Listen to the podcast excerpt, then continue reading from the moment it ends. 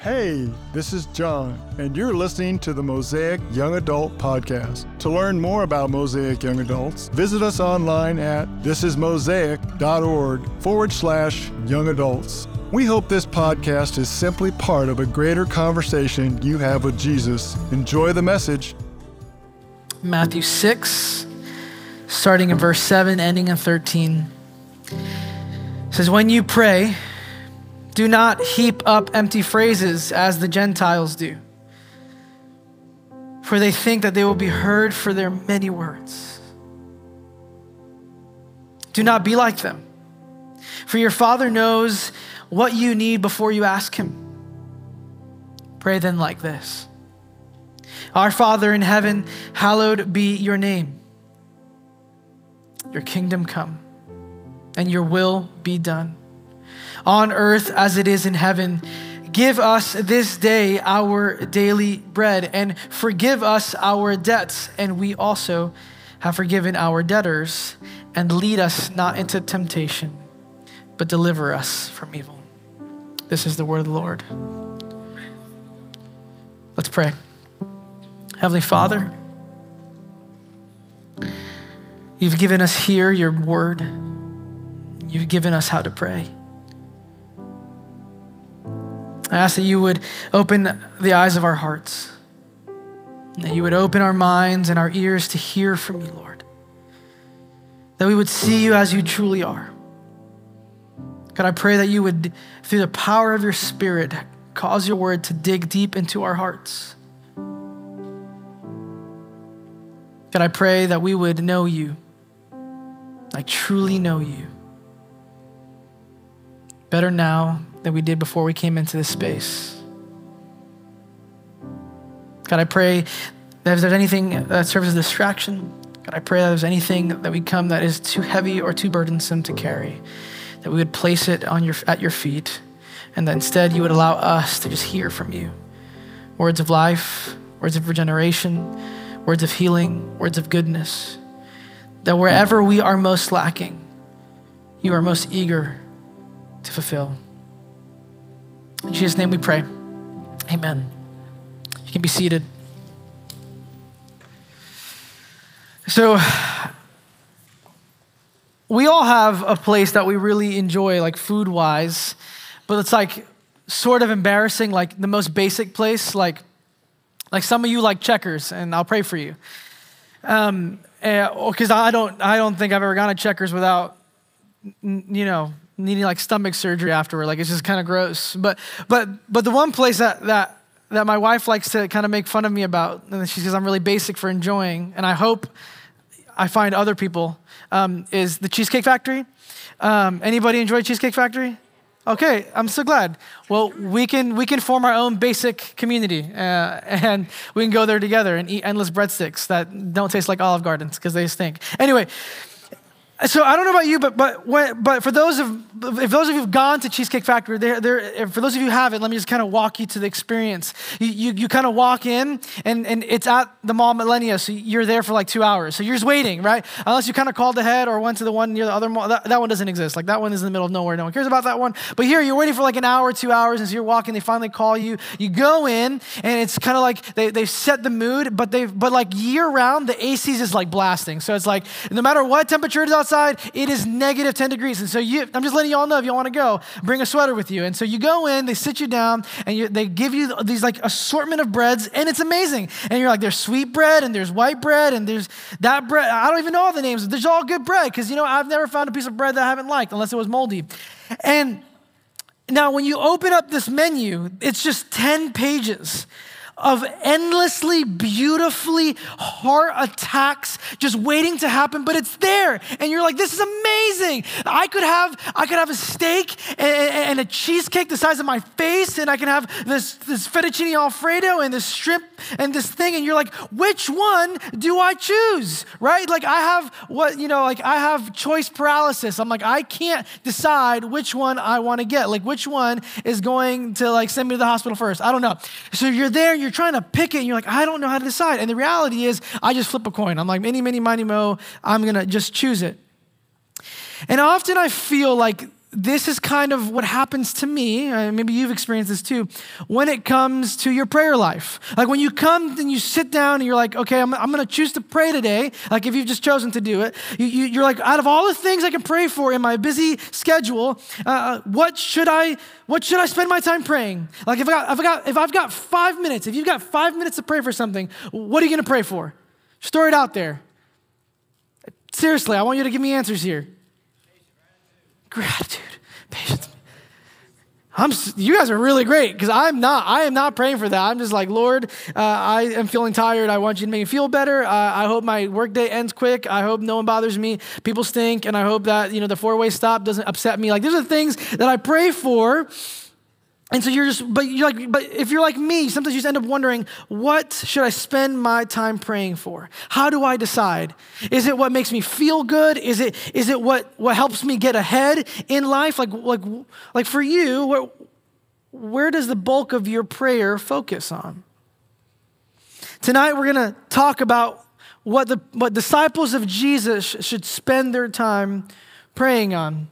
You see, we're in a sermon series uh, for the next few months called Teach Us to Pray. And so, this is our second week in this sermon series, and we're just exploring the topic of prayer. And so, last week we explored the question, What is prayer. And if you're curious, I'll tell you, but you can also podcast it. Uh, but the main idea was that Jesus reveals to us that prayer is an intimate encounter with God. So as you're meeting with God in prayer, you are meeting face to face with the Father, that you are one with Him and you are able to pray and come to Him and know that He will reveal Himself to you. But sometimes the question, but usually the next question in that list is okay, I know what prayer is now. And so what do I actually do when I pray? Like, what, what should I spend my time praying for? And what I've come to see to be true is the things that I pray for most reveals what I truly desire in my life. That's the thing that I spend the most of my time praying for. So prayer reveals what we truly desire. But seldom do I find myself asking, "Hey God, like like what do you want?" God, like what do you want me to pray for?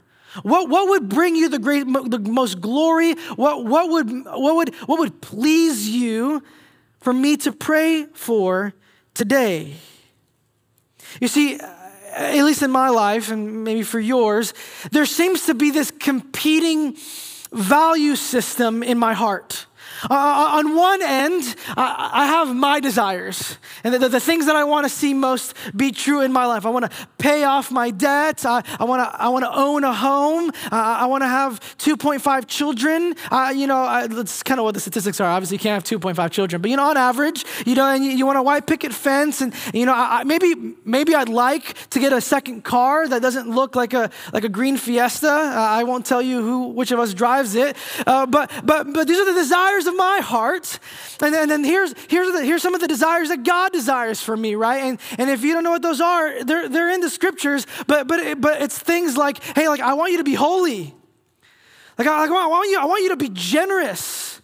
Uh, like, I, like, I want you to want what I want. I want you to desire the things that I desire. Uh, something that Rachel and I joke about a, a lot uh, at the beginning of the year.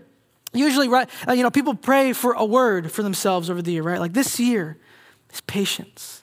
Because God knows I'm just, I'm just not patient or, or, or, or God, uh, uh, uh, well, I don't even know what it is. I just, I've kind of ignored it because I'm like, this is annoying. Uh, you know what the one where I was remember uh, seeing a meme about it, but it was like, well, you know what no one ever says their word for the year is? Suffering. No one says pain is the word because, because we assume, right? Like what God desires for us is good. No doubt about it. God wants good for you. God wants good for me. What father wouldn't want good things for his son and for his daughter, right?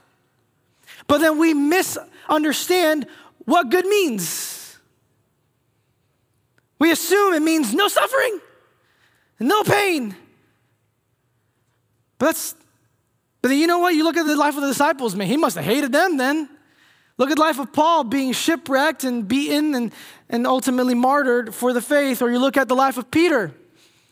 The one who Jesus said, Upon your confession, I'm going to build my church on the rock. That is your confession. And you look at the life of Peter as he comes to the end of his life, he gets crucified upside down because he feels unworthy to be crucified in the same way as his Savior.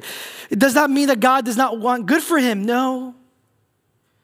It just, just means that often we misunderstand what good is for us. But nonetheless, there's this still this battle in our hearts, uh, in our prayer lives for, man, what do I pray for? Do I pray for the things that God wants or do I pray for the things that I desire? And here's the truth that I want to express throughout this evening.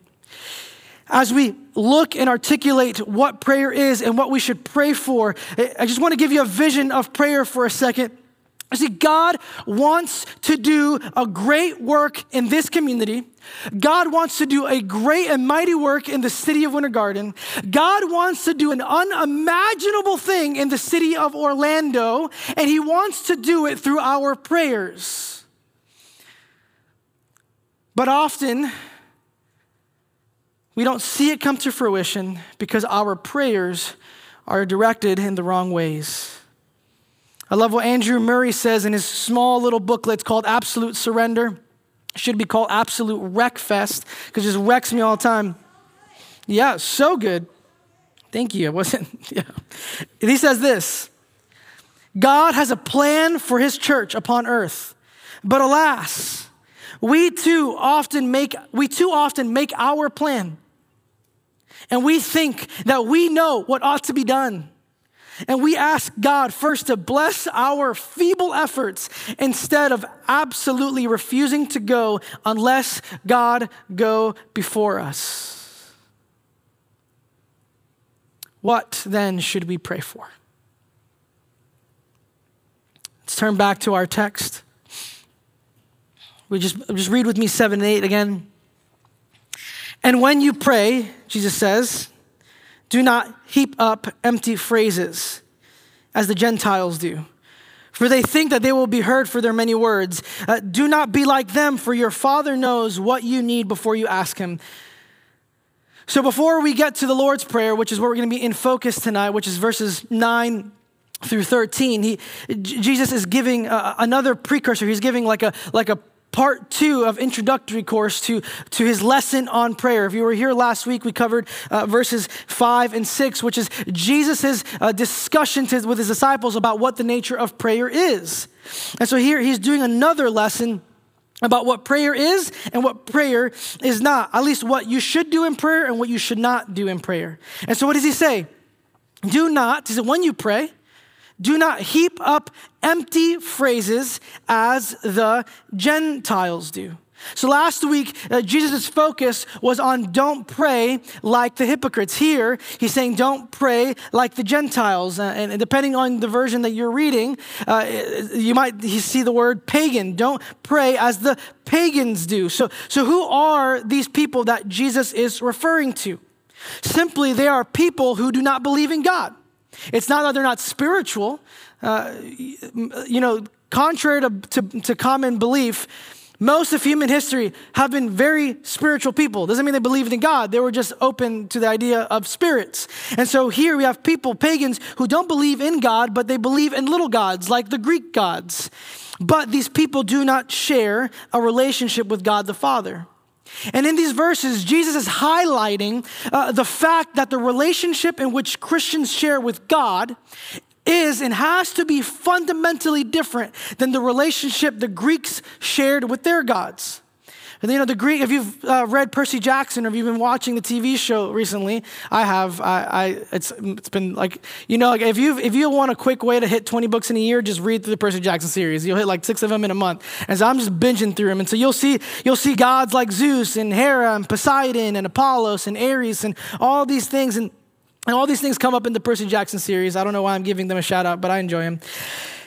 But the thing about these gods were that they are described to be distant and fickle. The Greeks believed that these gods, you know, Zeus and Ares and Poseidon and Hades, that they were powerful gods. They believed them to be truly powerful, but they also believed that they were too busy to deal with their human matters because they were constantly fighting among themselves. And so when they prayed to these gods, there was no assurance that these gods would actually answer them.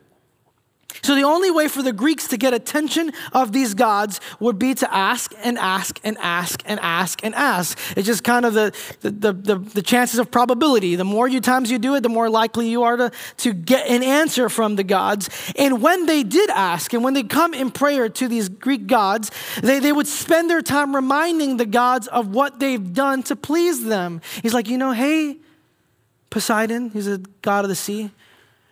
I threw that fish back in the water, you know what I'm saying? So I was taking care of your fishies. How about you help a boy out? You know what I'm saying? Help me, help me, help you out, right? So there's so the way that the Greeks prayed to the gods was that their prayers were ultimately transactional. I'll give you what you want, and you give me what I want. And Jesus says this is not the kind of relationship you have with God as Father. The, the relationship in which you share with Him is far different.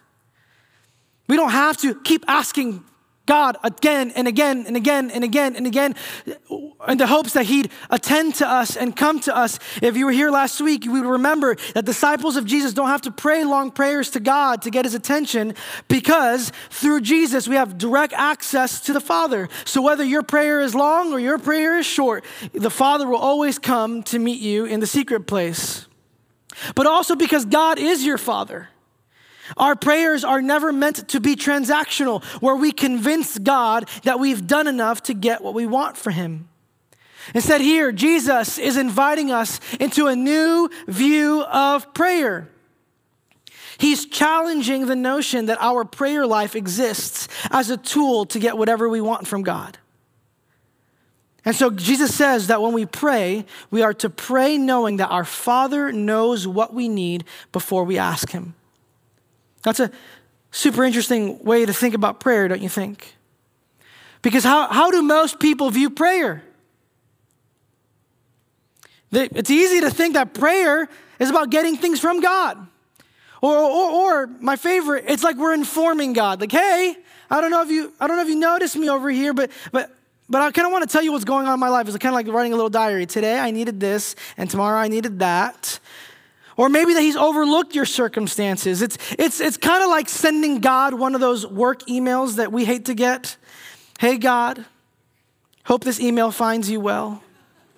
just wanted to circle back, you know, which is like corporate talk for like, where you at? You know, uh, I hope, I hope you just want to circle back and just kind of readdress my previous email.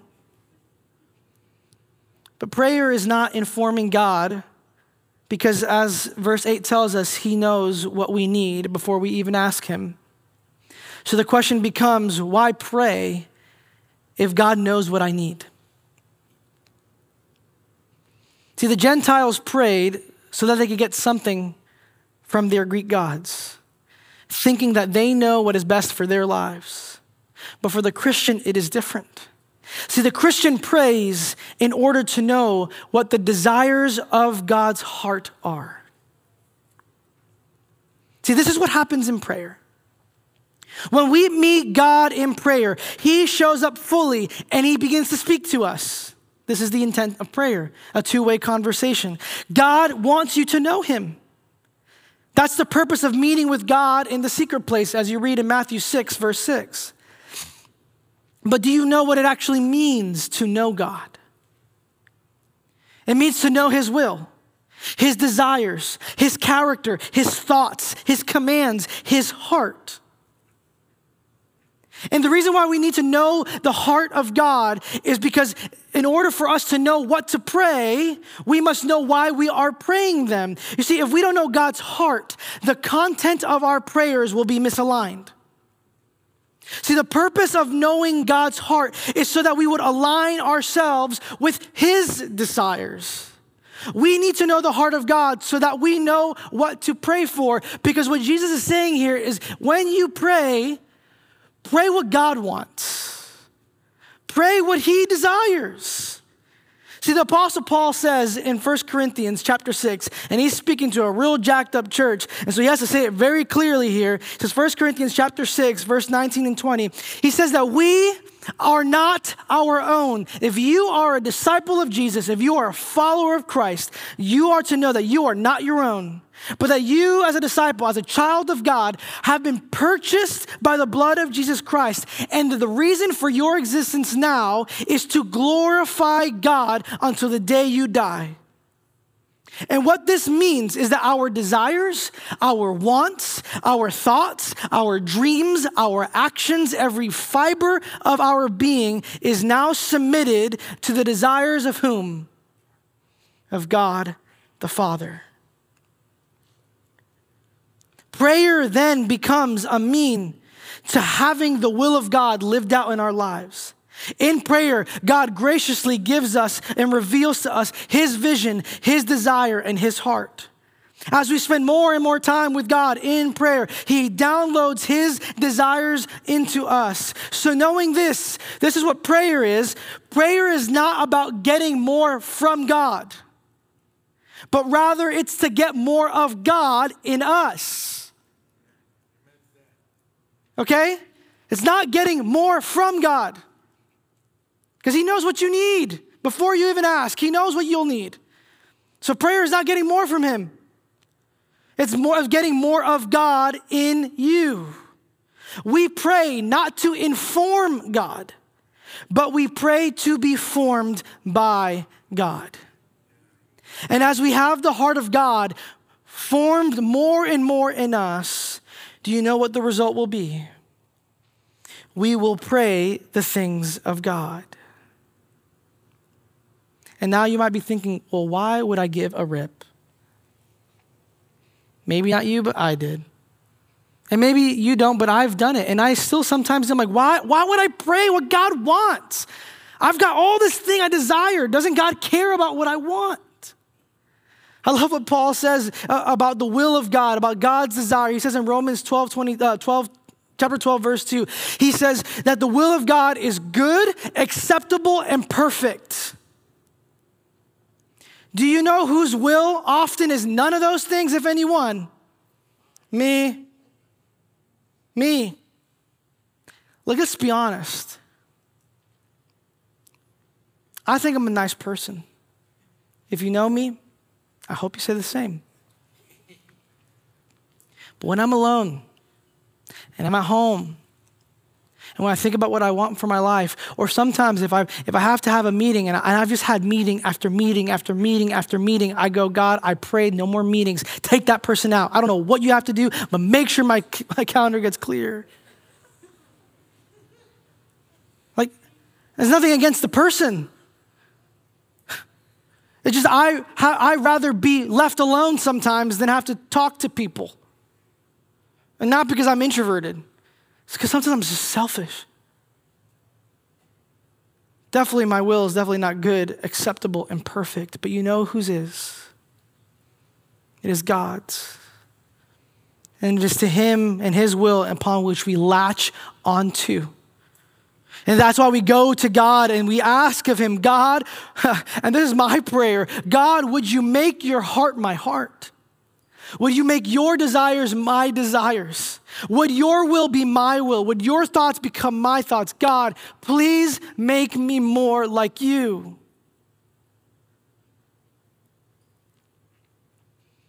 In the following verses, Jesus is going to give us a practical view of the kind of things that we can and should pray for as followers of Jesus. Because as, we, as we've said, once you know the Father's heart, you, you, you know now what He desires for us, but sometimes you're like, I, I still don't know what that means, okay? Like, what, what, is, what does God actually want me to pray for? Well, then Jesus says this, verse 9 Pray then like this.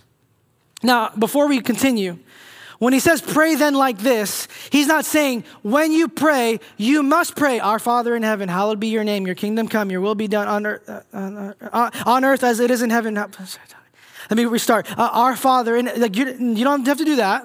Uh, you don't have to repeat it repetitively. Our Father in heaven, like uh, this is this is. You don't have to. No, that's not why God is doing this. Jesus is giving this, this, this prayer, what is often called the Lord's Prayer, as a template That means that something which to give us a basis to begin our prayers with. It's kind of to give us a view of what our prayers can and ought to look like. It's not a replacement for your prayers, but it just gives us categories of prayers. See, what Jesus is about to do here is he's, he's going to help Christians, help disciples of Jesus develop a vocabulary of prayer.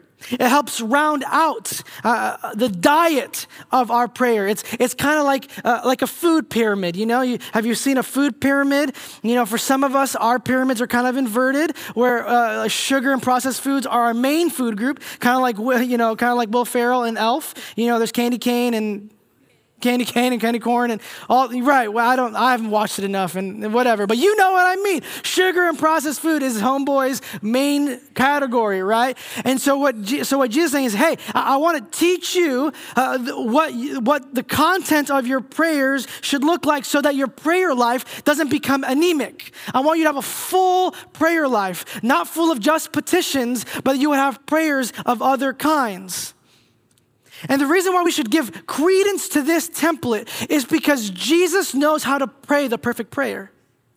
Jesus knows how to pray in accordance to the Father's heart. He, uh, he says this, uh, John, the, the Apostle John uh, writes Jesus, Jesus saying this in, in John chapter 5, verse 19. He says, The Son can do nothing, okay, nothing, zilch, nada, of his own accord but only what he sees the Father doing. So, what this is indicating to us as we read this is that if there is anybody who knows how to pray a prayer that pleases the Father, it's gonna be who? It's gonna be Jesus. And so, Jesus prays perfectly. So, he is the perfect one to teach us about prayer. He knows how to pray prayers that please the Father and prayers that the Father is pleased to answer. So we should take the following words seriously as it pertains to a life of prayer. He says, Our Father in heaven, hallowed be your name. So immediately we see that our prayers, as we learned last week, are must be directed to God and not in some informal sense, but in the most intimate of senses, that our prayers are to be directed to our Father in heaven. And the request here to our Father first is, Hallowed be your name. Now, what does that word hallowed mean? It is, simply means to, to set apart, to sanctify, to, to make sure that it is in, in category with nothing else, that it is set aside for particular use, that it would be set aside so that it would touch nothing else, that it was perfect and not to be, not to be muddled with anything else. So he says, Your name your name is to be set apart above all things, that it would be revered upon all things. And so, for his name to be hallowed means that the name of Jesus is to, is to have number one authority and number one placement in our hearts. But not just our hearts, but it would be reaching out to the hearts of everyone in the world. Because he's saying, Hallowed be your name. He's not restricting it just to us. He's saying everybody should know you as God, as Yahweh, as Father. Because what the world needs more than anything else is an encounter with God. That's what the world needs. It doesn't need you to get more rich. It doesn't need for you to be more generous. It doesn't need for you to be better. It doesn't need more of you while we are the hands and feet of Jesus and we are invited into becoming part of the story of God's redemption on this planet. It doesn't, it's we are pointing people to the thing they need, which is Jesus. And so when we pray, hallowed be your name, what we're saying is, God, what we want more than anything else is for the world to know you and fully as you are. And then Jesus says, Verse 10 Your kingdom come, your will be done on earth as it is in heaven. So that word, that, that phrase, your kingdom come, see, for Jesus, his mission was kingdom focused. His mission was to bring the kingdom of God and, and bring it into the earth. This is why when Jesus begins his earthly ministry, as he's teaching, he says, Repent, for the kingdom of God is at hand. But the kingdom is not, and just to clarify, a geographical location. It is not a building, it is not a castle, it is not what we kind of imagine in the movies, uh, like what a kingdom would look like, where there's city walls and these towers and you have archers on the wall. I've watched a lot of Lord of the Rings, you know? And so they're like, this is not what the kingdom, this is not the, this is not the kingdom of Gondor. The kingdom of God is a person. And that person is Jesus. Because the kingdom of God means nothing without its king. The kingdom of God is only as beautiful. The kingdom of God is only as great. The kingdom of God needs to be ushered in, not because uh, the people need a place to be, it's because they need Jesus, the one who brings people from death to life, the one who brings deliverance to the captives, the one who sets a sight to the blind. We need that Jesus to come in his kingly rule over this world so that all these false kingdoms that seek you to bring you into their place, to, to rob you and take from you, would be denounced and crushed under the heel and feet of Jesus so that you would be set free to go from the kingdom of darkness into the kingdom of light. This is what it means to pray, Your kingdom come, Lord. And then it says that your will be done on earth as it is in heaven. Now, I want you to know that is one of the most scary yet most beautiful prayers you could actually pray in all your existence. If you want to know a prayer that would shake the very foundations of the world, it is to pray, God, your will be done on earth as it is in heaven. Because do you know what the will of God is? The will of God is to reform and redeem and remake this world into what it, what, into what it was before sin came into it. See, we walk in this life and we think, man, this, you know, this life is just hard, and we assume it's normal. We assume the anger and the anxiety and the fear that we experience on, every, on a daily basis is what's normal, and it's not. What, what, what we pray for when we say, uh, Father, your will be done on earth as it is in heaven, is to say, God, we want earth to look like heaven. And if you want to know what heaven will look like, you just read the book of Revelation where there is no more sin, there is no more suffering, there will be no more crying, there will never be any more uh, pain, there will never be any more struggles. Everything would be perfect. Wouldn't you want that here? Yeah. Of course you would. Of course you would. So why don't you pray it? So why don't we pray it? Or is it just because we don't think He'll do it? See, there is too much for us as Christians, as children of God, to get done. When we think about all the things that God invites us into as His children, there's just too much for any of us to actually make a dent unless the power of God manifests itself. And so when we pray, Your kingdom come, Your will be done on earth as it is in heaven, what we are saying is, God, we want Your power to descend on this place and for You to do only what You can do so that the earth may come closer to life in heaven. Our prayers activates the power of God on earth. It literally rips it from heaven and manifests it here in the world. See, prayer begins in us and then flows out from us. We are the vessels of God's grace and power to a broken and death filled world. And as we walk in the power of God, as we pray these prayers and we have it be done in our lives and then exemplify it out there, why do you think it is that God gives us that power and authority? It's so that the world would know Him. See, our Lord here is teaching us to pray that the whole world may come to know God, that the whole world would come and honor God, that our deep desire would be for everyone to know the glory of God. Jesus says this in John 17, verse 3 and this is eternal life, that they know you the only true God, and Jesus Christ whom you have sent. Uh, Paul says in Romans 1:16, he says this about preaching the gospel so that people would know him. He says, "I am not ashamed of the gospel, for it is the power of God for salvation to everyone who believes, to the Jew first and also to the Greek." You see, the reason why we pray or the or the or what Jesus orients us to think about is that when we pray, we're asking that the world would know God as he is and that it would fuel all of our prayers. And let me just tell you, as the world would come to know who God is, do you know what would happen?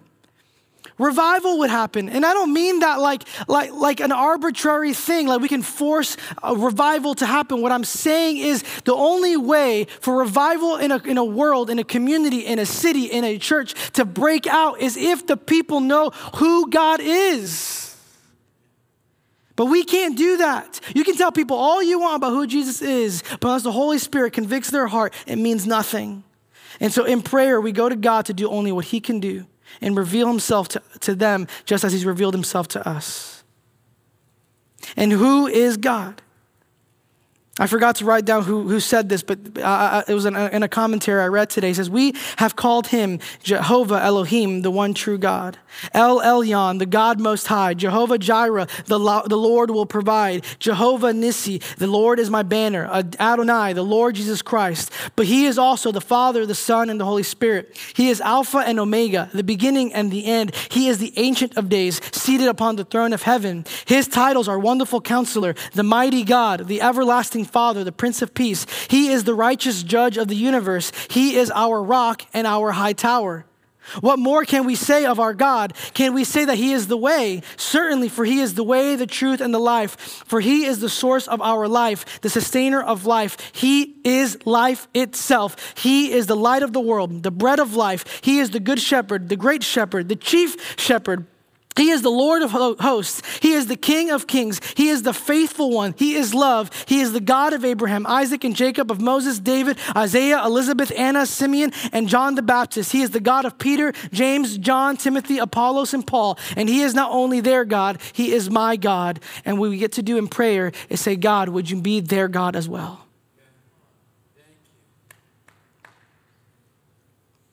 This is what we pray for that the world would know God.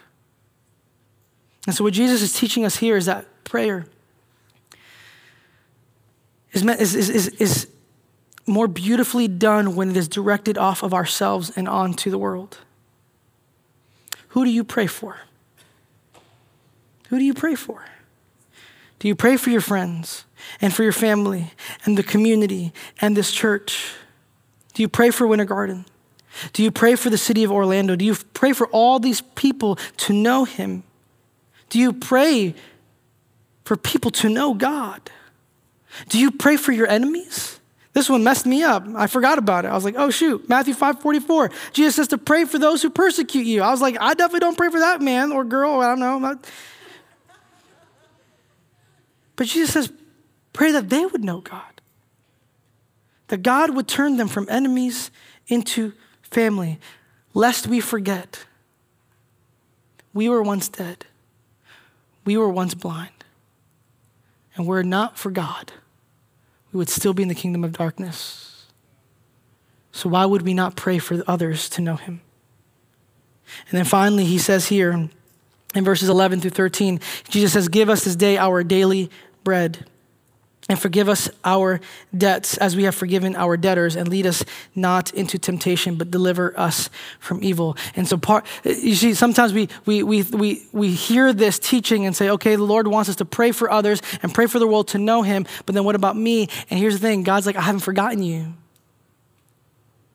I'm just trying to teach you to reorient your focus you want to know what I, what I care for, when I care about, I care about people knowing me, but I also care about my people knowing that they can depend on me. See, on this side of heaven, we are all tempted by the thought that we are to be self sufficient, that we can get through our days purely on our strength alone, on our knowledge alone, on our charisma alone, on our accolades alone, on whatever, fill in the blank. But in order to truly pray, what Jesus is saying here, give us this day our daily bread, forgive us our debts, lead us not into temptation. It, you have to recognize that if God doesn't do it, it will not happen. That if you depend on yourself, you're going to be miserable. That you're going to exhaust yourself and kill yourself over trying to make sure all of these things happen. Most of these things cannot happen on your own. Or have we forgotten that we, without God, nothing is possible? And what Jesus is teaching here is that it is God's responsibility to take care of us. It is God's great joy to care for his people. And this section is teaching us to, that we are to grow as we pray, we grow in our dependence on God. I just want to just read this one section from Paul in the book of Ephesians. He writes this. He's like, man, I, I know what your life is like. I know how difficult it is, and I know that you need much from God, but this is my prayer for you. Paul says, I do not cease to give thanks for you, remembering you in my heart, uh, remembering you in my prayers, that the Lord, that the God of our Lord Jesus Christ, the Father of glory, may give you the spirit of wisdom and of revelation in the knowledge of him having the eyes of your hearts enlightened, that you may know what is the hope to what he has called you, what are the riches of his glorious inheritance in the saints, and what is immeasurable greatness of his power toward us who believe, according to the working of his great might that he worked in Christ when he raised him from the dead, and he seated him at his right hand in the heavenly places, far above all rule and authority and power and dominion, and above every name that is named, not only in this age, but in the one to come. And he put all things under his feet and gave him as the head over all things to the church, which is his body, the fullness of him who fills all in all. This is the one upon which we throw ourselves to. Do you think you can do a better job than this? I know I can't. I know I can't. And neither can you. And so as we pray, as, we, as we've walked through the Lord's Prayer, what God wants us to hear is, I care for you. I desire you. I love you. And it is my responsibility to care for you. And I have not forgotten you. And I will never abandon you. Remember me as the one who is above all, has all authority and all power. And I designate it unto you. You see, what Jesus is driving at ultimately in this teaching is this it's that the content of our prayers must match the desires of God's heart. If you want to know what God cares about. Look at the Lord's Prayer and you'll see He cares about people knowing who He is, and He cares about you knowing that you can depend on Him in all circumstances, that He will give you your daily bread, that He will forgive you of your sins, that He will protect you from Satan and any principality, any authority that seeks to consume you. He can do it. And so we pray those things because those are the things that God cares about. But then what's, see, the problem is if I tell you this and you're like, well, I guess I just have to remember that. I have to try harder. I have to want those things. And here's, I just, I just want to remind you of this one reality. Ezekiel chapter 36 is a prophecy written by uh, the prophet Ezekiel, and he, and he testifies about it, he prophesies about a time in which the people of God would be given a new heart and this is what he says about the people who have been given a new heart. He says, I will give you a new heart and a new spirit I will put within you. And I will remove the heart of stone from your flesh and give you a heart of flesh. And I will put my spirit within you and cause you to walk in my statutes and be careful to obey my rules. And so, what Jesus is saying, and what through the prophet Ezekiel is this He goes, When you put your faith in Jesus, when you're learning how to grow in your prayers, as you follow Jesus, Jesus and emulate his prayers, you're not trying to muster up the desire for what God wants. He's saying is once you've put your faith in Jesus, and Jesus will give you a new heart and a spirit within you that will cause you to want the things that God wants. You're not having to try harder. I'm here to remind you that this is who you are as a child of God. That as don't don't get it twisted. Your your sole existence is not to glorify yourself or to get things for yourself. It is to glorify God, and you have the heart necessary through Jesus to be obedient to Him through His Spirit to cause you to walk in His statutes for the rest of the days of your life. And as we pray and live in the power of God, the world would know him. Redemption and restoration will flow from heaven. This is what is invited to us as we learn how to pray. I wanted to just give us, uh, like last week, a very simple uh, way of remembering this as we think about the Lord's Prayer, as we think about, man, what, what should we pray for? And so uh, uh, the teaching team and I were thinking through, hey, how can we practically make this uh, applicable in people's lives? Um, Victoria Googled it and she, and, uh, she found this acronym called PRAY. So it was going to be really easy. What should we pray for? Well, I'm going to pray. And so, uh, just it's not behind me, so you're going to need to write this down on your phone or write this down in your journal. But the acronym PRAY is P, it's praise. R is repent. A is for ask. And Y is for yield. And this, this acronym is based off of what the Lord's Prayer is inviting us into that we praise God. Praise Him for who He is. Praise Him to the nations that we would come into His courts of thanksgiving and we would praise His name, that the world would know who He is. And then the repentance, that we would confess and say, God, I have, I, I, my heart is divided. I don't know what, what to give you. I don't know how to pray for the things that you want, but, but God, would you give me the grace to desire the things that you desire? And then A is for asking that you would ask God in accordance to what He wants. God, I'm, seeing your word and I want to know what to pray. God, God, help me pray these things. I'm asking you to accomplish these things. And then finally, Y is yield, which is just to wait on God. You can't make God do anything. No matter how long or short your prayers are, you're just waiting in obedience, waiting on God to accomplish all the things that He said He would accomplish. So, as we finish this time together, my encouragement for us is that may we become obsessed with what God wants. May we be completely sold out on the things that He desires. See, this world needs Jesus, and He invites us to usher in the reign of Jesus through our prayers. Let's pray.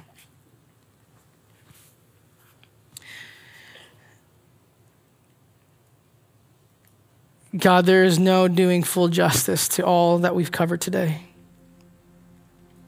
And so, God, I, I pray that you would teach us and continue to teach us and remold us and, and have us just, just sit at your feet, just as the disciples sat at Jesus' feet on the mountainside. God, help us be students of your way. May we learn to pray not focus on ourselves, but focus on the desires that God has. May our prayers be more reflective of that reality.